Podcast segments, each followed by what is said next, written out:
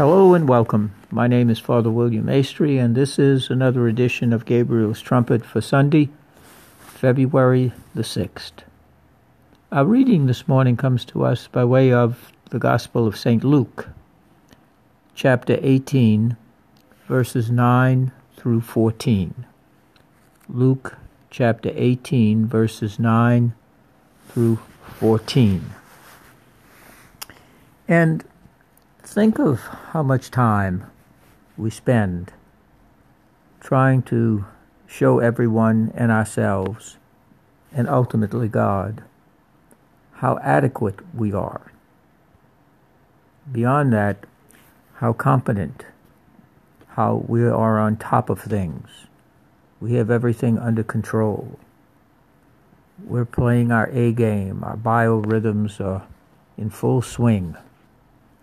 We spend a great deal of time showing to others that we are capable and we don't need assistance. We don't need help. We're good at giving help, but when it comes to receiving, well, we kind of step back and we don't want to appear to be weak or lacking.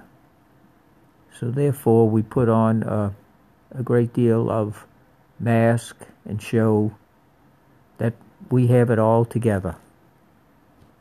And inadequacy is something that has to do with our own self estimation.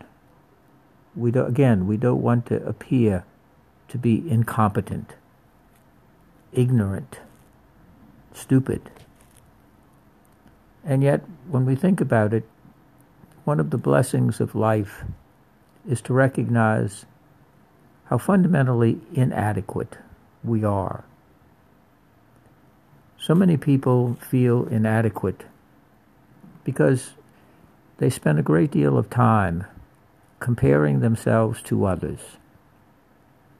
And if that's your game, it's always a losing game because we're always inadequate, always and forever inadequate to be someone else.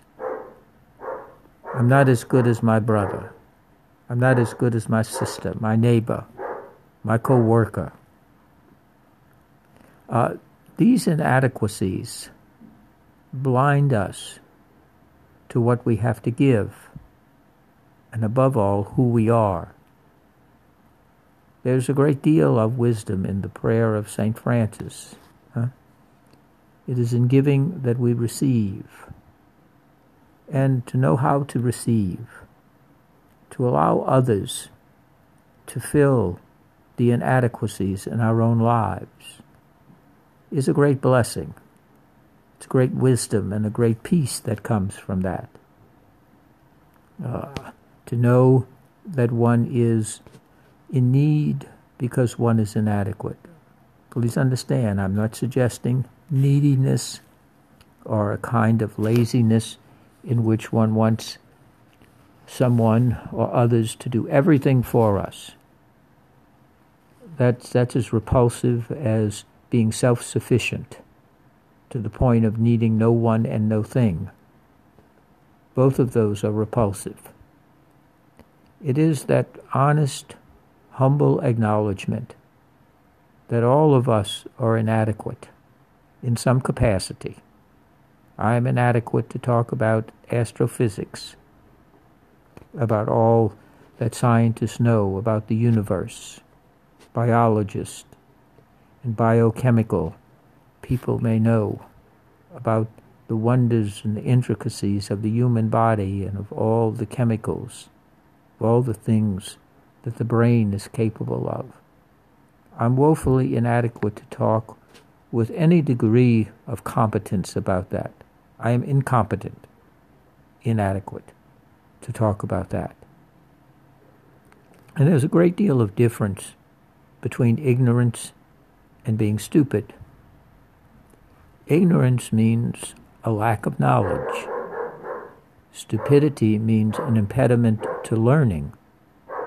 For some reason or another, one has an impediment uh, a deficiency in terms of grasping certain fundamental realities or truths. And we need to be aware, I think, every day that we are inadequate and not run away from that or put cosmetics on it, but we are simply lacking in our humanity. And that's very true and very important in our spiritual life. We don't go and appear before Almighty God and present ourselves before Almighty God in our superiority, in our total adequacy, without our deficiencies. First and foremost, we present ourselves to Almighty God because we have all fallen short of the glory of God, as St. Paul says. We're all sinners. We're all sinners. But we're not sinners in the hands of an angry God. We're sinners in the hands and in the heart of a loving God, a merciful God, a forgiving God, who says to us the first step is to come as you are, with your gifts, graces, your talents, your skills, but also with your inadequacies because it is at the point of your inadequacies that I can be your strength. In your weakness, I can make you strong. In your lack of knowledge, I will enlighten you through the Holy Spirit. In the coldness of your heart, the sacred heart will warm your cold heart. All of those things are important. And St. Luke, in our gospel reading, captures this beautifully. In Jesus' parable of the Pharisee and the tax collector at prayer in the temple, the Jew was required, uh, the observant Jew was required to pray three times a day, in which they would go to the temple and engage in private prayer quote unquote, make a visit and pray. And on this particular day, in the temple, Jesus says in the parable, there's a Pharisee and a tax collector. Now, tax collectors are hated, pretty much like we don't like them now, with April 15th looming on the horizon. Um, they especially didn't like tax collectors because they were Jews who worked for the Romans. They didn't pay taxes, but they earned their money by the taxes that they charged. And they were, it was understood that they would keep some on the side, a kind of taxation beyond, uh, above taxation. And don't worry about the representation. What the tax collector said is what you owed and the Roman authorities were there because they got the lion's share of the tax. So it was in the interest of the tax collector and the Romans to make sure that every person paid not only what they owed, but probably beyond what they owed. And so they were looked upon as traitors, tax collectors, sellouts, and they were deeply despised. They were looked upon as sinners. And here's the Pharisee, man of the law, one steeped in the Torah, the book of Moses, and so on. So they go to pray. And they're both in the temple. And the Pharisee took up his position and he spoke this prayer to himself. He spoke the prayer to himself. O oh God, I thank you I am not like the rest of humanity greedy, dishonest, adulterous, or even like this tax collector. I fast twice a week. I pay tithes on my whole income. Notice who he is always praying to himself.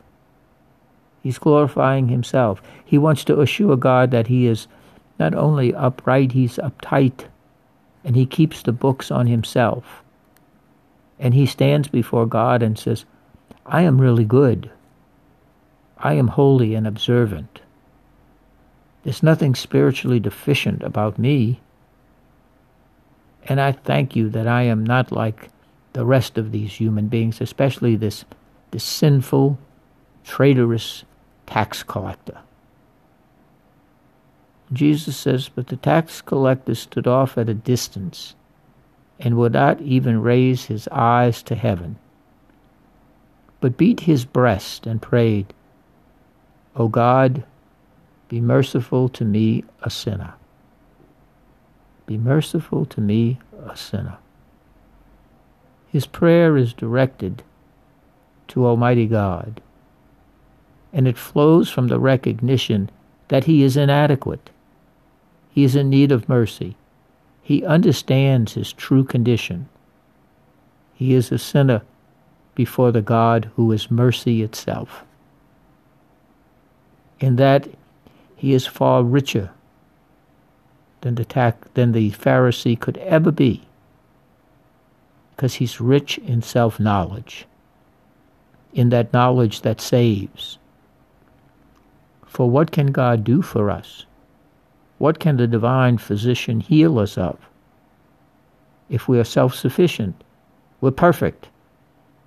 We're, we're, we're totally and completely one with God, and there's no gap no sin. Well, what could God do for us? Nothing. We're basically God and Savior unto ourselves.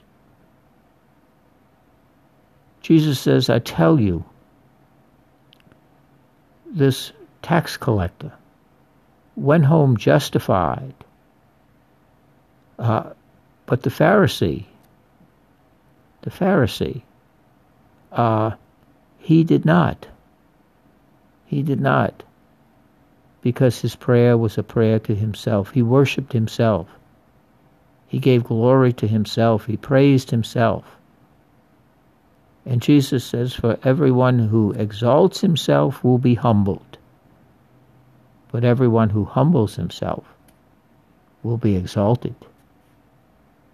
Uh, that's that's really a parable for a lifetime, isn't it? That we dare to stand before Almighty God in our true condition, inadequate and in need of God's mercy and God's forgiveness, and in the acknowledgement of that, God, who is mercy and love and forgiveness, heals us, strengthens us, and renews us. Not in anger, but in divine love. So, in our inadequacies, in our everyday lives, and in our stance before Almighty God,